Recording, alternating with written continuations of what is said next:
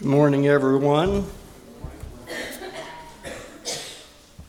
And I will echo Brent's words by saying, What a beautiful Lord's Day this is. It's good to see you, it's good to be here. So much to be thankful for. David will be back with us tonight, but for the next few minutes, I hope you will tolerate me. And I chose that word because that's what we're going to be talking about. We're going to be talking about tolerating, toleration, and the negative form intolerance.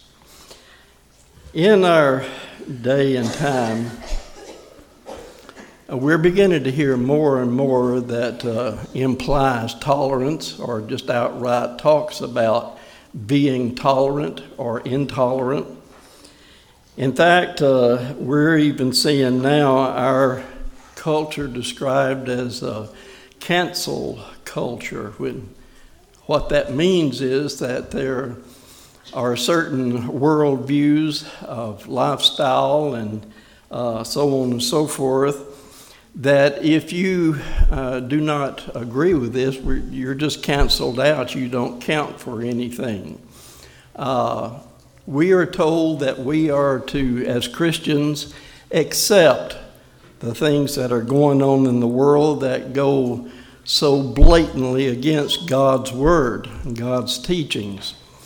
We are considered as being intolerant when we should tolerate them. Christianity is all about love. God is love, they will say and put that against us when we do not accept them and include them uh, in what we approve.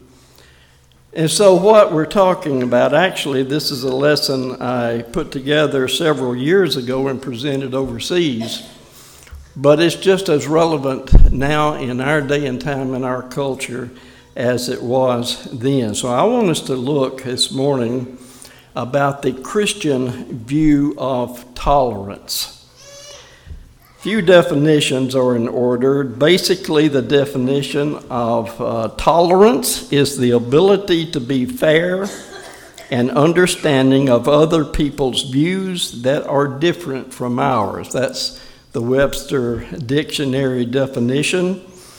And the different areas of tolerance include racial, cultural, political, and religious. But we're going to be centering this morning on thoughts of Christian tolerance.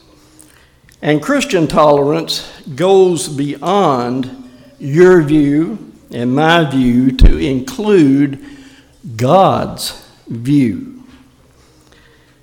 God's Word, of course, defines our view or what it should be. And God's view is God's Word, God's holy Word. This is the Christian standard which is used to determine Christian tolerance, that which we can tolerate, that which we must not tolerate. So, this morning I want us to look at uh, three broad categories in which we will look at Christian tolerance and how it's applied. First of all, we're going to be looking at tolerance with the world. Secondly, tolerance with religions. And then thirdly, tolerance with Christians. So let's begin, first of all, by directing our thoughts to the first point, and that is Christian tolerance with the world. And what's being compared here is the Christian's values from God's Word and the values of the world. So, as Christians, God's Word teaches us that we are to be good citizens, that we are to obey the laws of the land. Romans 13, the verses 1 through 7. And by the way, in the lesson, I'm going to be doing a lot of scripture reading. This time I brought my large print Bible up here with me, so I think maybe that will help me. In, but uh, if you want to follow along, you're welcome to. I'm going to be reading from the New King James translation. But Romans 13, verses 1 through 7, the Word of God says, Let every soul be subject to the governing authorities, for there is the authority except from God, and the authorities that exist are appointed by God. Therefore, whoever resists the authority resists the ordinance of God, and those who resist will bring judgment on themselves. For rulers are not a terror to good works, but to evil. Do you want to be unafraid of the authority? Do what is good, and you will have praise from the same. For he is God's minister to you for good. But if you do evil, be afraid. For he does not bear the sword in vain. For he is God's minister an avenger to execute wrath on him who practices evil. Therefore, you must be subject, not only because of wrath, but also for conscience sake. For because of this, you also pay taxes, for they are God's ministers, attending continually to this very thing. Render therefore to all their due taxes to whom taxes are due customs to whom customs are due, fear to whom fear, honor to whom honor. Now, of course, some of God's laws do reflect God's word. And the further back you go in our country's history, the more that there is in the law that does coincide with the teachings of God's word. You go to Washington, D.C., and you just begin looking purposefully at inscriptions on different buildings, even the top plate of the Washington Monument, as seen from the air, and you see scripture. Not so much this day, less and less, but some of God's or man's laws do reflect God's word. But when such causes us to compromise God's word, then tolerance ends. We see this in Acts 4 19 through 20. Acts 4 19 through 20. But Peter and John answered and said to them, and this, of course, is in the context of them preaching the kingdom of God, being hauled before the authorities and made to give account of themselves and to stop preaching Christ. But Peter and John answered and said unto them, Whether it is right in the sight of God to listen to you more than to God, you judge. But we cannot but speak the things which we have seen and heard. So, certainly, a Christian is not to tolerate at all the sins of the world, period. Sins of the flesh, period. We cannot tolerate it we are told that we are to be separate from the world. In 1 John chapter 2 in verses 15 through 17. 1 John 2, 15 through 17. Do not love the world or the things in the world. If anyone loves the world, the love of the Father is not in him.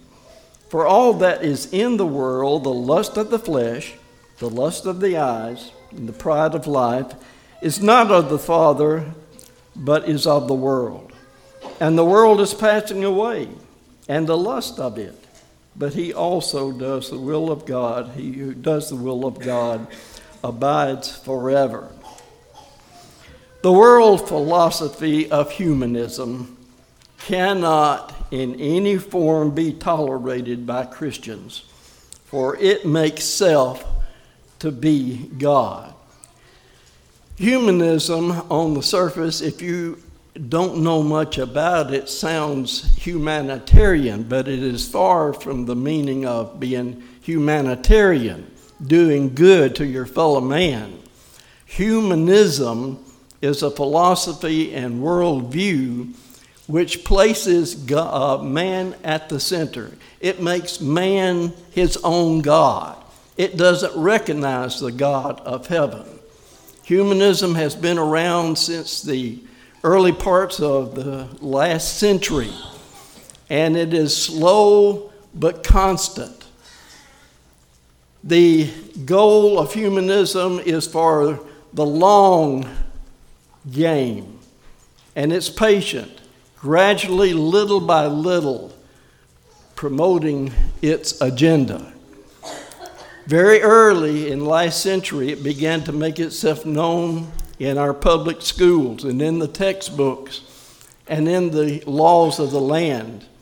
It didn't make a big name for itself, but little by little, step by step, slowly but surely, it begins to infuse the idea that you are your own God, that there is no God in heaven that dictates who you are and what you're supposed to do and what you can do. I was on the board several years ago for Tri County Bible School uh, that was looking at uh, textbooks.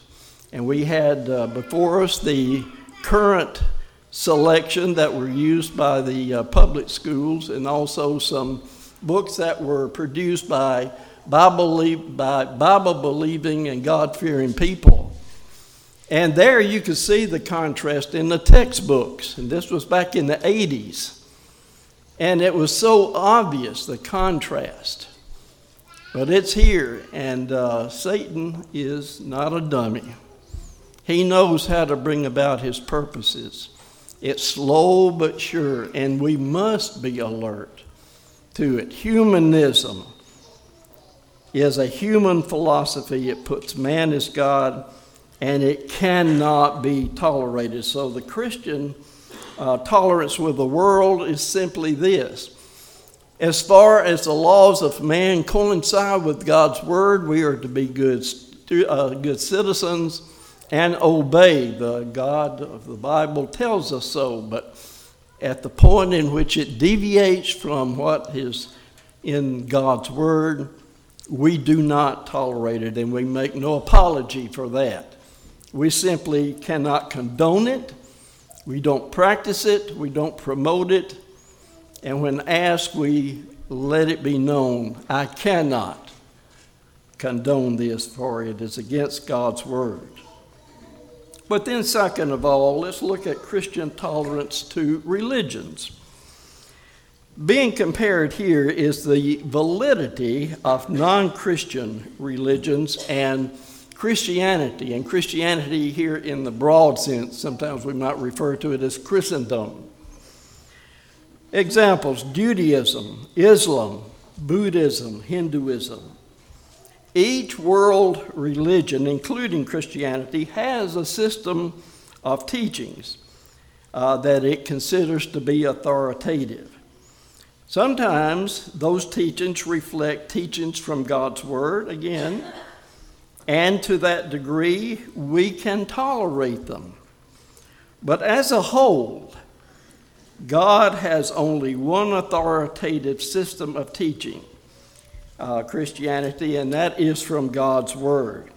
In Hebrews chapter 1, verses 1 through 2, Hebrews 1 1 and 2, God, who at various times and in various ways spoke in times past to the fathers by the prophets, has in these last days spoken to us by his Son whom he has appointed heir of all things, through whom also he created the worlds.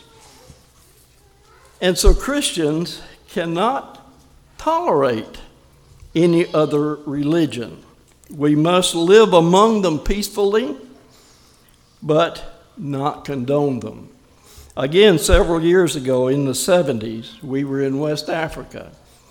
And there were two or three uh, Muslim mosques in the town where we worked with the church. And you would hear them in their minarets uh, doing their call to prayer. You would see them in their robes. You'd see them bowing down, praying toward Mecca. Uh, but at that time, there was no animosity. We did not condone them. They knew that we didn't they didn't accept our uh, faith in God, but there was peace, there was coexistence. Uh, we preached the Word of God and let it fall into the hearts where it will, and they practiced their religion. We tried to, when there was opportunity, to study the Bible with them. That didn't usually get very far. But anyway, uh, for the most part, Christianity cannot tolerate a religion that is other than from God. So I think all of that is pretty much uh, common knowledge. I think we're all on the same page there, no problem. But when we come to the third area that we want to look at, Christian tolerance with Christians, ironically, it seems to me that uh, here we run into some difficulties uh, among ourselves. So here we must first determine who is and who is not a Christian. Not all claiming to be Christians are Christians. In Matthew 7 21 uh, through 22, we are told that not everyone who says to me, Lord, Lord, shall enter the kingdom of heaven, but he who does the will of my Father in heaven. Many will say to me in that day, Lord, Lord, have we not prophesied in your name? cast out demons in your name, and done many wonders in your name.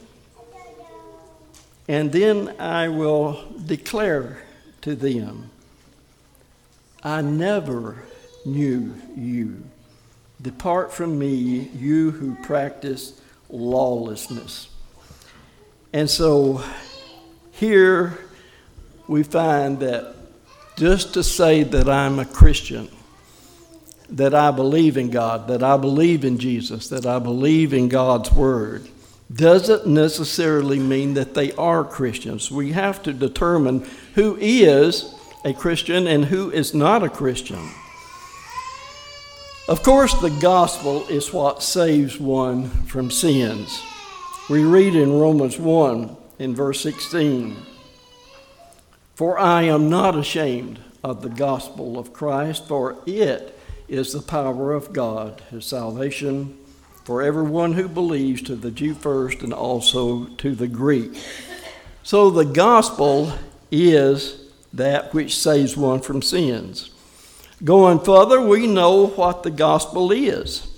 If the gospel is that which saves us from sin, what exactly is the gospel?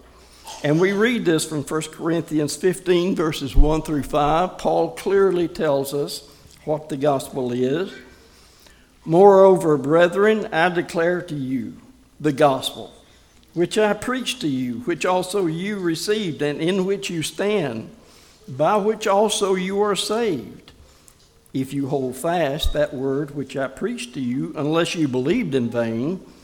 For I delivered to you, first of all, that which I also received, that Christ died for our sins according to the Scriptures and that he was buried, and that he rose again the third day, according to the Scriptures, and that he was seen by Cephas, then by the twelve. And so here we see that the gospel is the death, burial, and resurrection of Jesus Christ. So we know that. We know that the gospel saves. We know that the gospel is the sacrifice of our Lord on the cross, the death, burial, and resurrection of Christ. Furthermore, we know what first Christians did to obey the gospel. We read in Acts chapter 2, verses 38 through 47.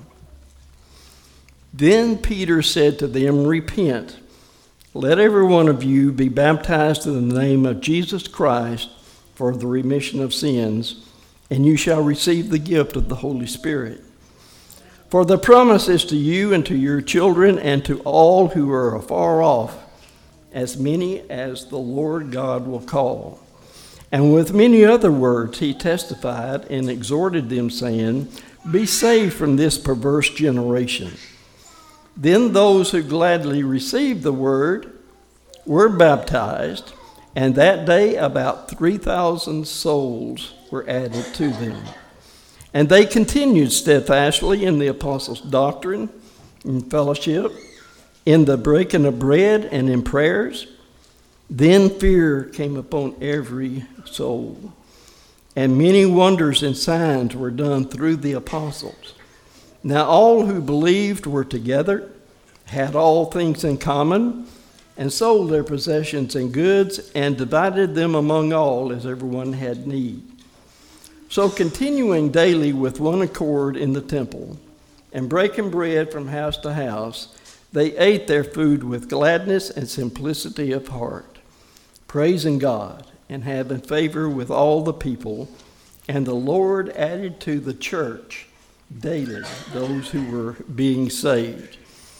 And so we know the gospel.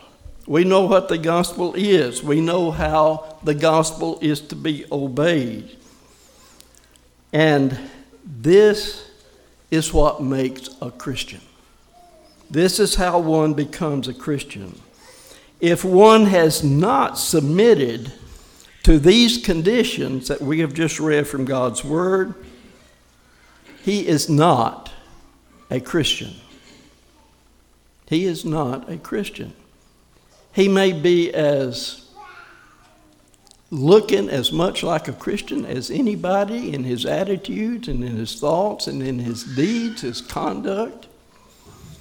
He may be devout in his attendance to a worship service and to a church.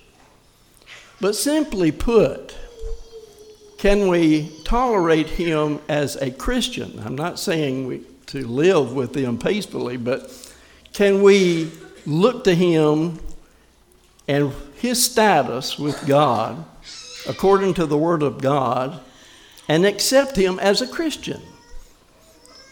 Brethren, I believe the Word of God is the judge here, not us.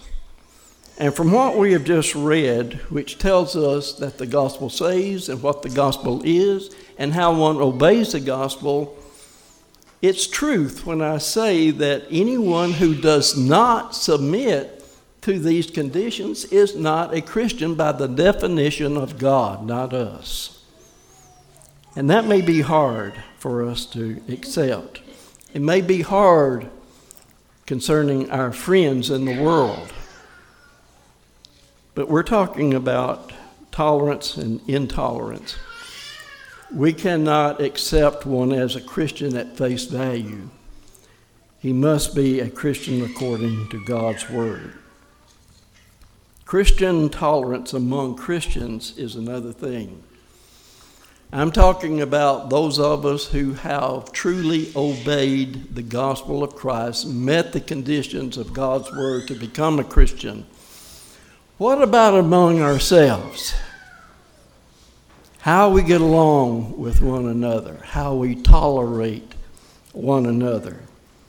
Christian tolerance among Christians has to do with the degree of spiritual understanding and the conscience of each. That's what we're talking about.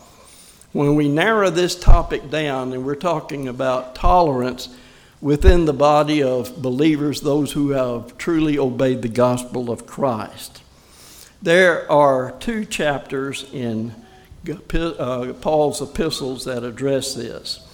And I'm going to take the time, I've timed this, and I believe I have time to do this within the usual time given for the sermon. But turn to Romans 14 and then also 1 Corinthians 8. And I'm going to be reading in entirety Romans 14 and then Romans chapter, or 1 Corinthians chapter 8. So, first we'll look at Romans 14.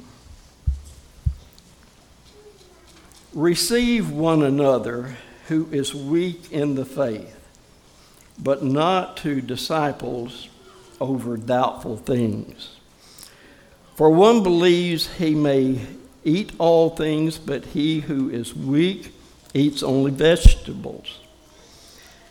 Let not him who eats despise him who does not eat, and let him who does not eat judge him who eats, for God has, received, has received him.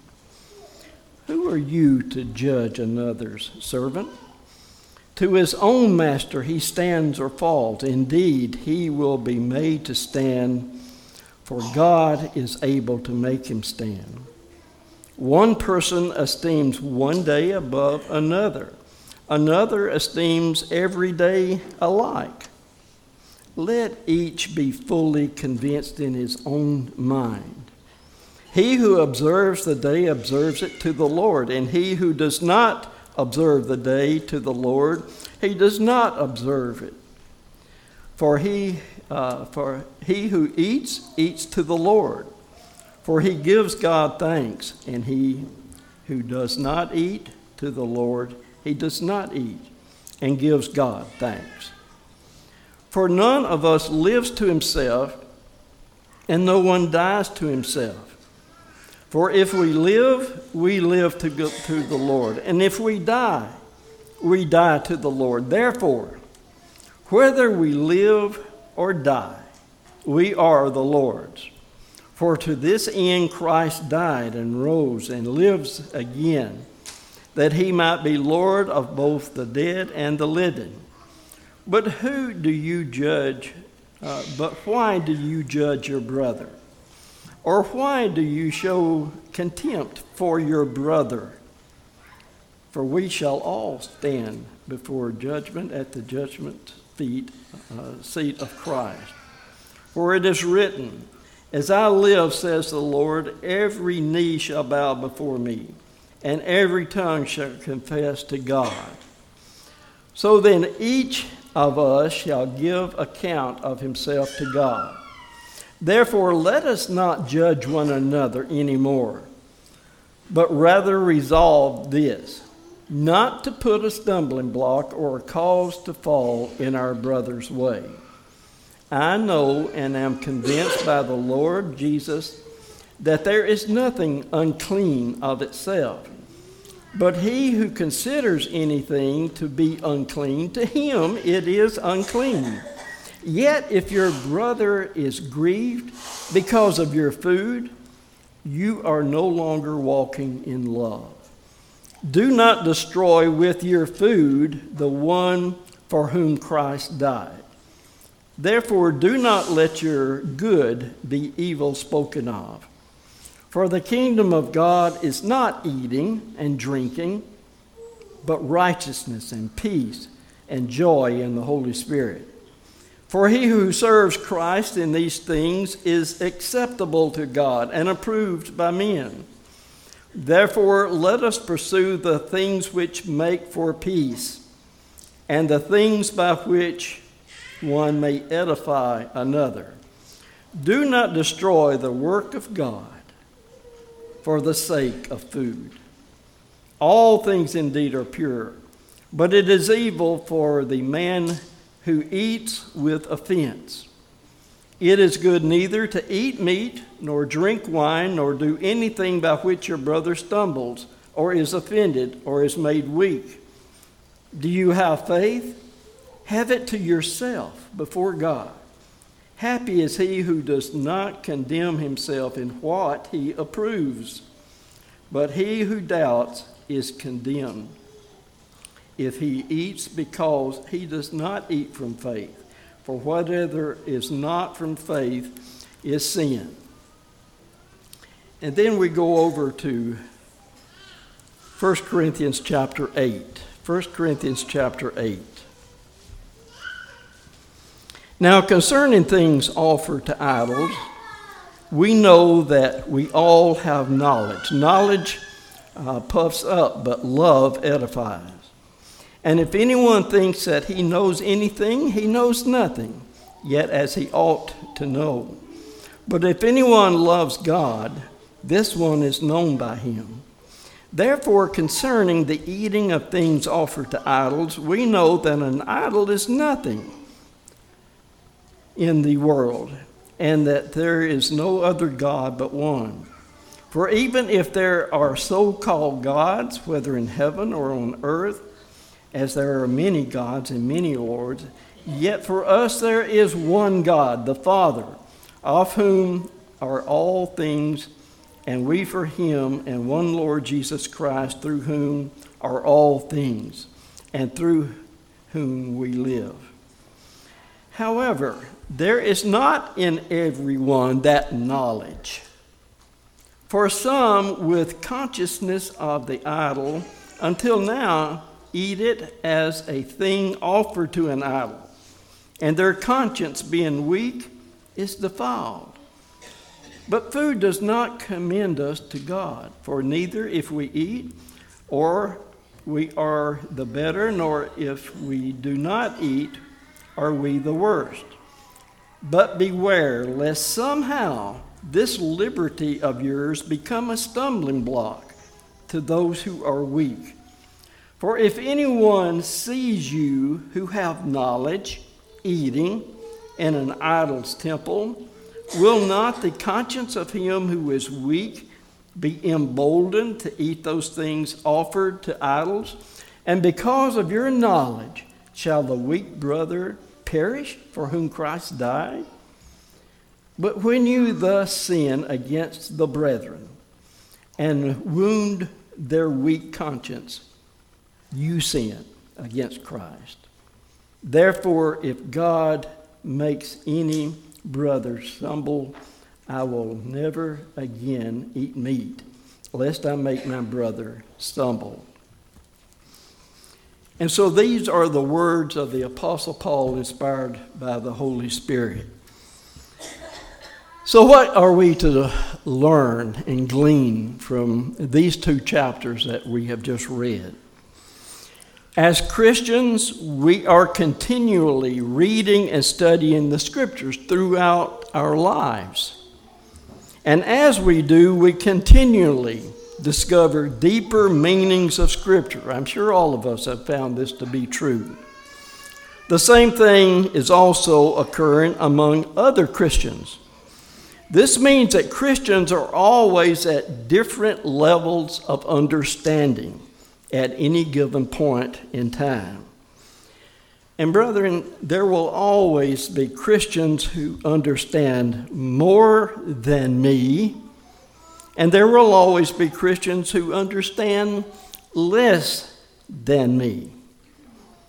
At every point in our growth, the degree of our spiritual understanding contributes or constitutes our faith or conscience at that point.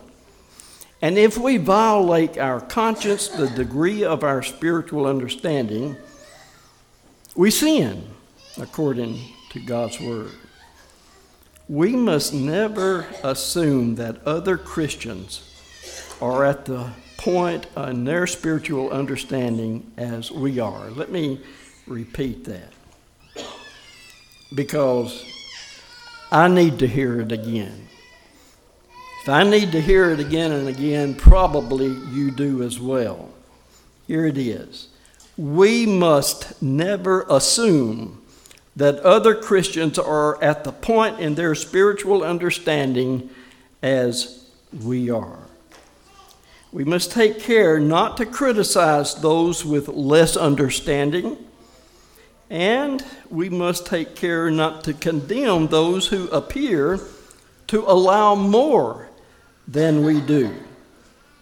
Part of the maturing process is discerning exactly what constitutes principle. And this is an important aspect in this conversation principle.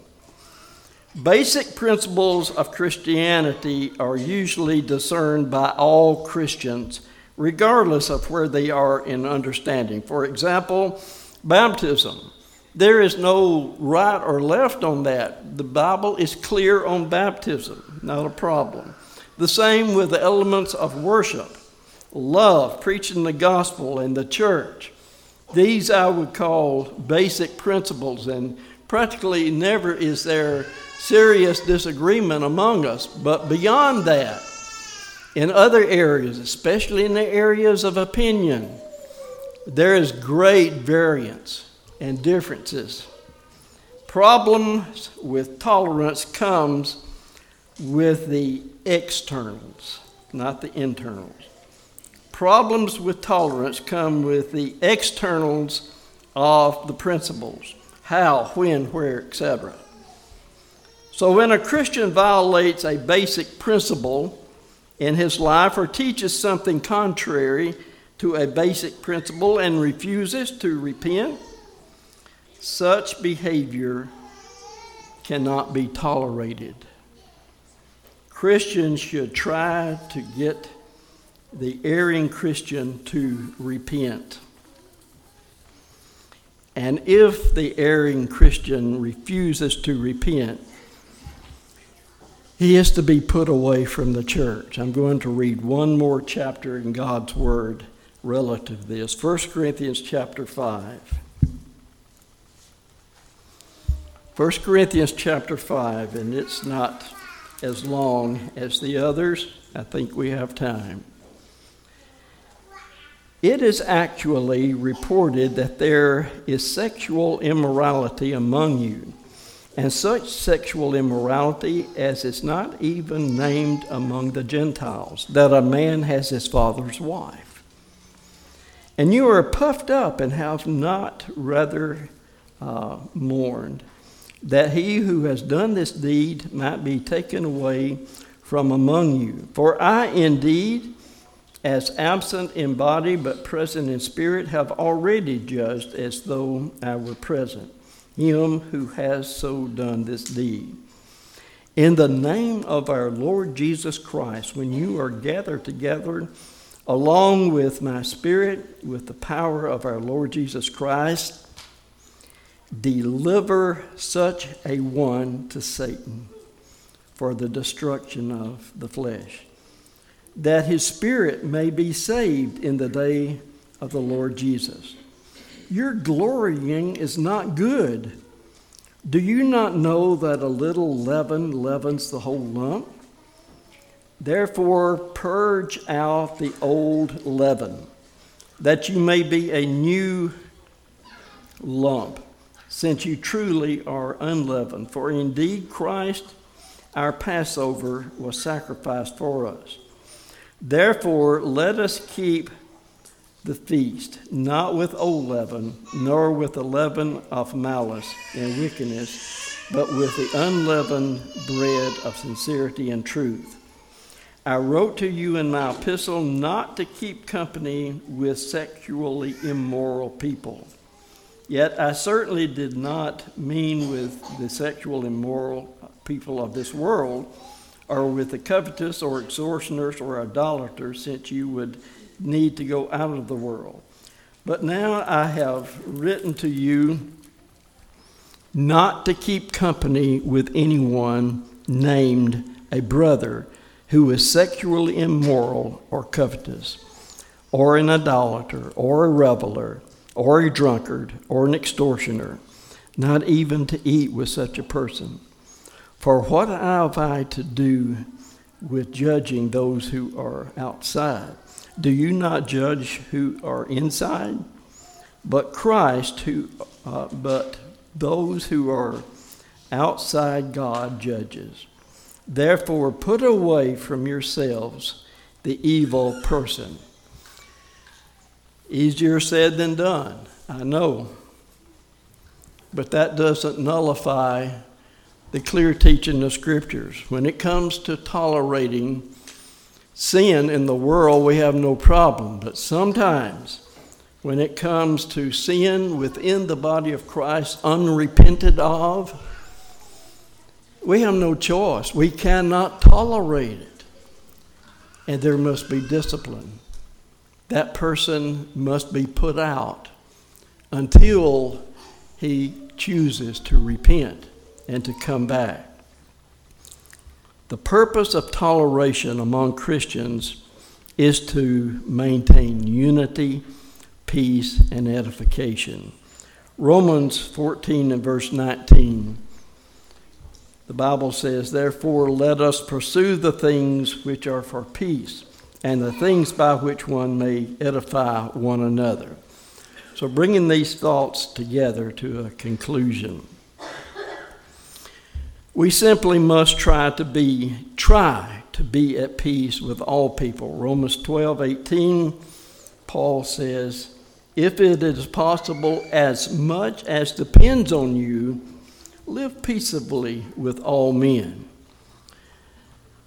But when a relationship leads to compromising God's word, whether in the world or in the church, we must be true to God's word.